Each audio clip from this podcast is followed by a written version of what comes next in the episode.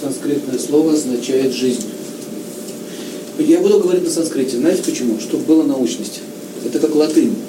Если мы будем сейчас вот эту вот кашу делать, вы просто будете путаться. Давайте привыкнем с самого начала подходить к этому серьезно. Аю означает жизнь. Санскрит это не индийский язык. Индусы санскрит не говорят. Но это как латынный язык, на нем, я скажу, говорят только некоторые ученые и некоторые профессора там, в этих институтах, которые изучают какие-то тексты.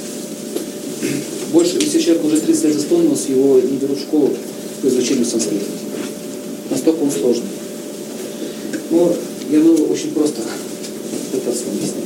Аю означает жизнь.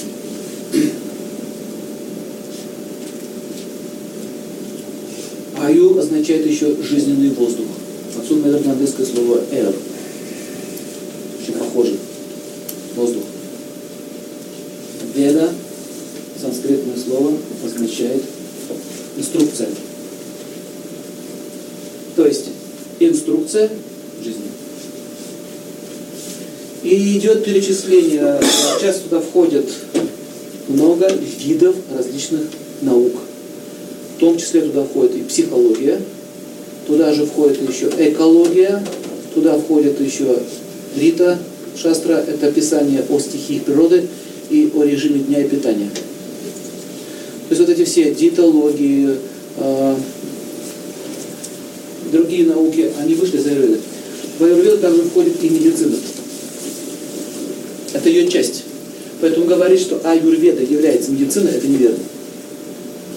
Это понятно? Мани шастра туда тоже входит. То, то есть там описывается, как использовать драгоценные камни в жизни человека. Отдельный текст. А также туда входит еще чекистка, это хирургия. И когда говорят, что аюрведа это всего лишь спа-салон, массаж и клизма, это очень смешно звучит. Но, к сожалению, сейчас у людей такое представление, да? Мало, мало